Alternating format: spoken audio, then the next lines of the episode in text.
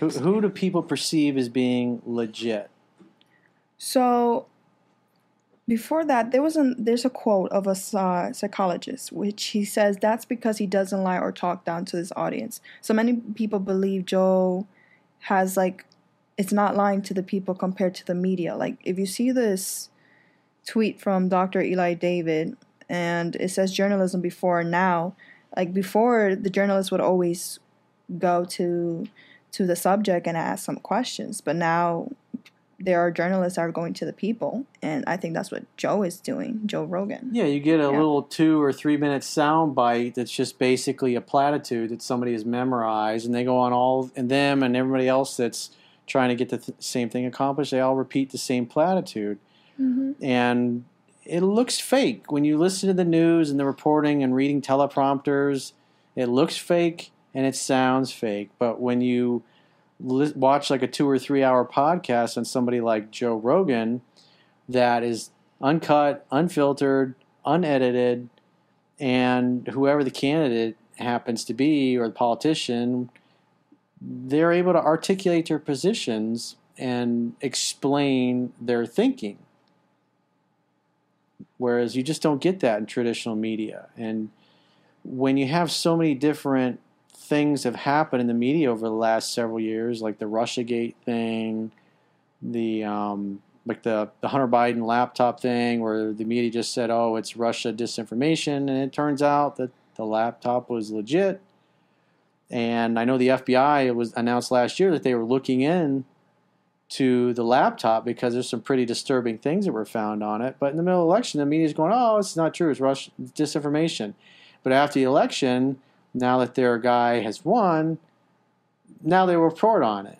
And that's the kind of stuff that just happens over and over and over again. And I mean, trust is the hardest thing to get, and it's the easiest thing to lose. And when you have people in the media lying on purpose to your face or lying through omission by just leaving out certain facts and only telling you the things they want you to know, and it's happened so much on the left and the right that people's favorite pundit has got caught in lies, you end up. I mean, if you look at the numbers of Fox, of CNN, MSNBC, I mean, all of them, their audience share is plummeted this last year.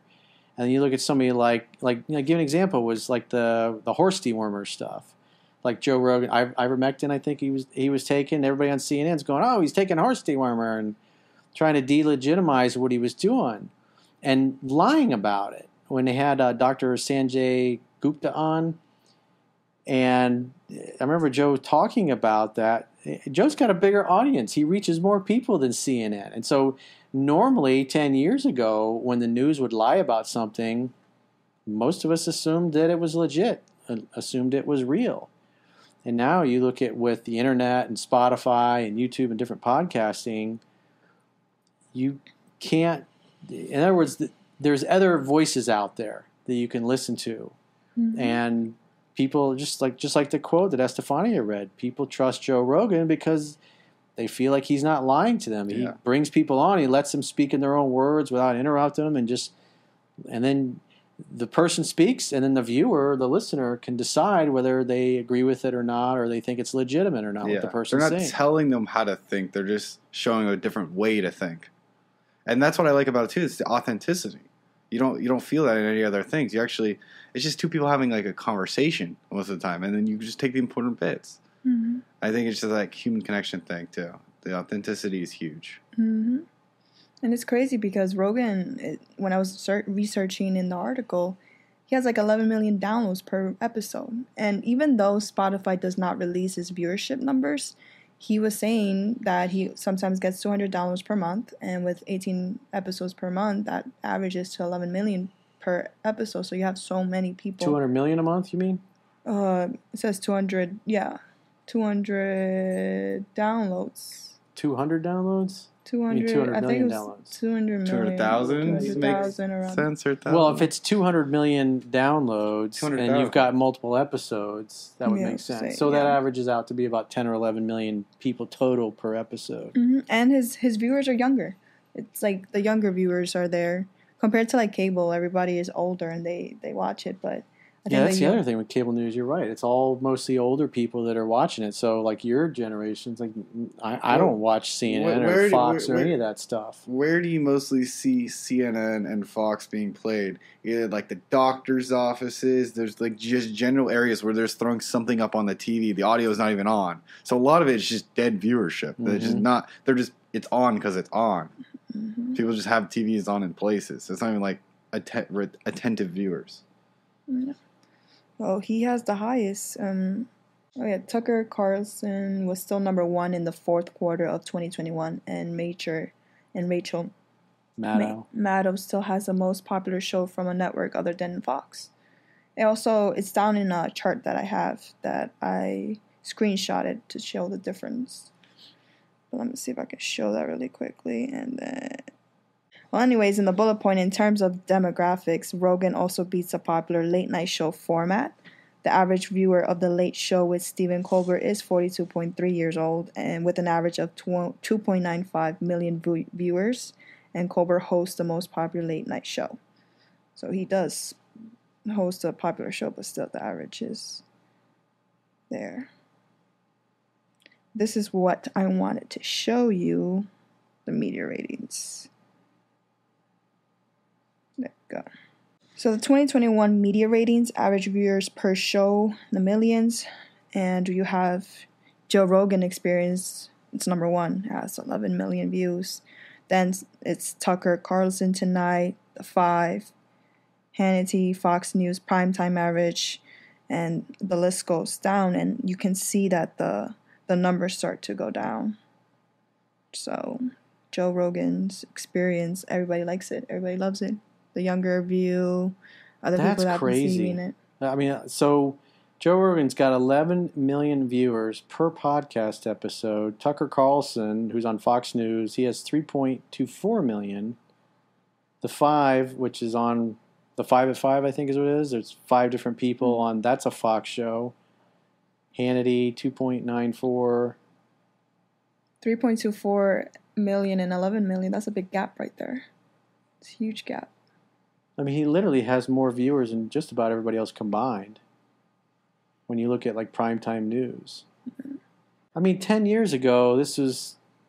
I, I mean, it's just amazing how. I mean, Joe Rogan started his podcast ten years ago, kind of like how we started out, just having some friends and family over, just kind of shooting the shit and talking about different things, and it continued to evolve into what it is. It started out as something fun to do, and that's how most great things that start out. It just started out because hey, this would be useful, this would be fun to do.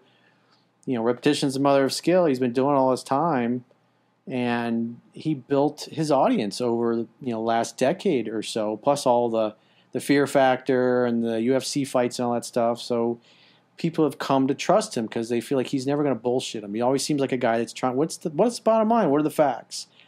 And like old school, like when I was growing up, you still had Walter Cronkite. He was in the twilight of his career, and and I remember uh, who was it? Tim Russert, who used to be on Meet the Press. Even this day, I I don't know if Tim Russert was a Democrat or a Republican or Independent or what he was. He would just he didn't matter. It didn't matter who was on the show and Meet the Press. He would challenge everybody that was on there. You couldn't really tell what his politics were. He just Yeah. got everybody to talk and say their piece and challenge them. And but now everything is so partisan you know, Fox obviously leans mostly right, and then all the rest of the stuff leans left like far left. And as a, there was a quote I saw on Twitter the other day, and I can't remember who said it, but it said, "If we don't know what's real, we can't resist." I mean, we as a one of the things I think it's Dwight Eisenhower said is that politics should be the part-time profession of every American. And if you're busy working a nine to five job, you come home, maybe you got a half hour to catch the news. You want to be able to be informed of what's going on because you're you're going to vote based on that. You're going to make choices that are going to affect your life and your family's life, and you just want the facts and the information so you can make an intelligent, informed decision. You know, we were talking about this earlier today. There was a um, the, the chief editor of the New York Times a few years ago. He was uh, at uh, some kind of event speaking, and he was up on stage and obviously you graduated from UM with a master's in journalism. And what's what is a journalist supposed to do? What is your job as a journalist? We're supposed to find the stories, tell the story, be a storyteller. That's our job. literally to get our the the facts straight also to basically tell people the facts so they can make an intelligent, informed decision. And so the chief editor of the New York Times is saying, and there, there's a video of this, and he says, Our job is to make society better. This is like, you know, the oldest, supposedly most credible newspaper in the world, and the guy that's making all the editorial decisions say our job is to make society better. That's fucking bullshit. And that's why people don't trust the media. So he's a, he's a he's an advocate. He's selling a narrative. He's not trying to inform you of facts. He's trying to tell you what to think and how to think. It's ridiculous.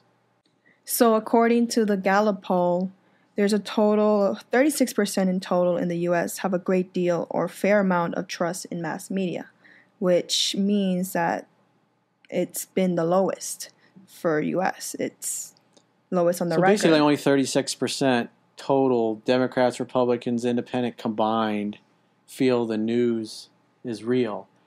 And that's why I was talking about that quote. If we don't know it's real, we can't resist. So if, if there's so much lying through omission, meaning they're just because the media picks what they want to tell you, and because they're trying to get you to believe and think a certain way, so you'll vote vote a certain way and support certain things that they want. And if the majority of people, you know, so what is that? 60 so 64% basically don't trust the news, that's a problem. You know, the quote that's on the back of all my books, enlighten the people generally, and tyranny and oppressions of body and mind will vanish like evil spirits at the dawn of day. You know, like Dwight Eisenhower said, politics should be the part-time profession of every American. Well, most Americans don't have time to dig through all this garbage, and they come home and they. In the past, we all trusted the media, but with the advent of social media and YouTube and everything else, and guys like Joe Rogan, we're able to to start to wreck. And when the hoaxes get exposed, the media hoaxes that have been exposed over the years, it's understandable. Like most people, don't, we don't really believe what we're being told. We think, oh, it's got an agenda. So if you if you don't have if you got bad information, you can't make an intelligent informed decision. Like the quote says, if we don't know what's real, we can't resist. So if something is being done or presented to us that really is not in our best interest, but what's told to us that are the facts, which is actually false, we're making decisions based on false information or fake news, if you will. Because if we had known the truth and what was really going on, we would have voted another way. It's just like in Congress when they vote on laws. These, you know, you got the lawyers and the lobbyists of the campaign donors of the biggest campaign donors are the ones writing the laws and presenting it to the politicians. And these things get dropped on their desk in the middle of the night, and then they show up for work in the morning, and they got a several thousand page bill that they haven't even read, and they just they vote on it. They don't even know what the fuck they're signing. If you did that in the corporate world, you'd end up in jail you'd be run out of the corporate world. You don't, nobody signs a contract and doesn't read what's in it, but yet it happens every day in Congress and in the Senate. They sign things all the time that none of them have even read or looked at. It's outrageous.